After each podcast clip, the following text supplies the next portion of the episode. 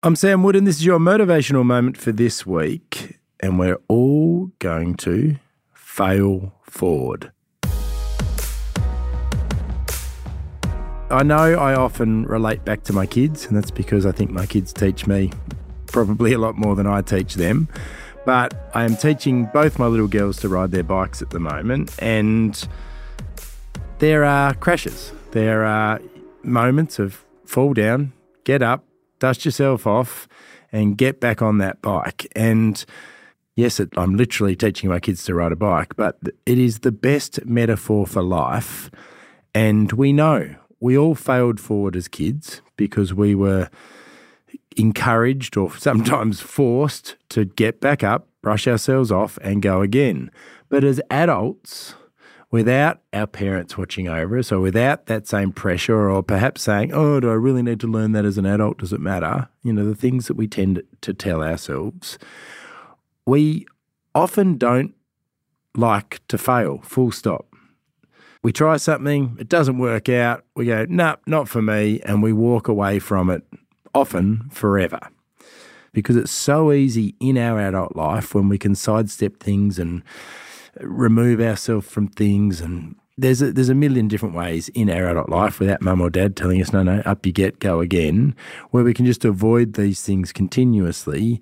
And we're doing ourselves a massive disservice. I mean, the people that inspire me the most, the people that I look up to the most, not famous people, just people in my close friendship groups, are those that get themselves out of their comfort zone. They tend to absolutely achieve the most and be the most content and satisfied and happy in their life because they like to get themselves out of their comfort zone.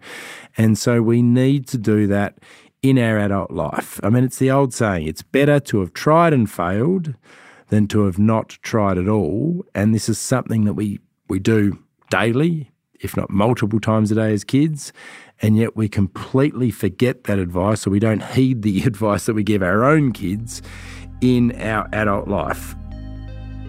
I'm sure if you look back over the last six or 12 months in your life, there would be something that jumps off the page.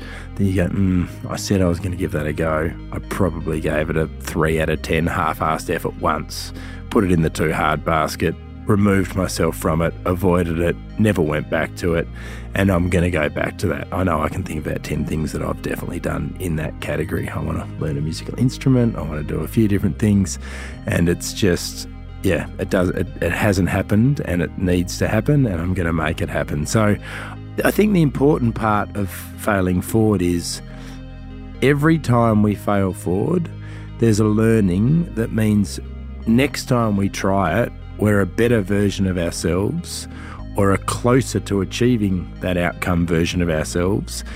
It's not like you get up, you try something, and then the next time you try it, you fail just the same, and then the next time you try it, you're just the same, and you, and you actually feel this point of hopelessness because you're never getting any closer to achieving it.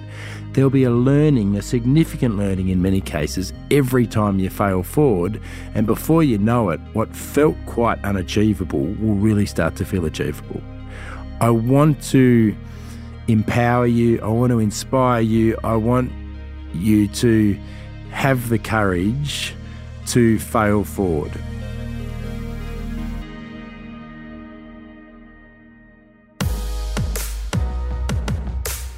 So, your listener task for this week is to choose something new or perhaps go back to something not given the best crack at yet.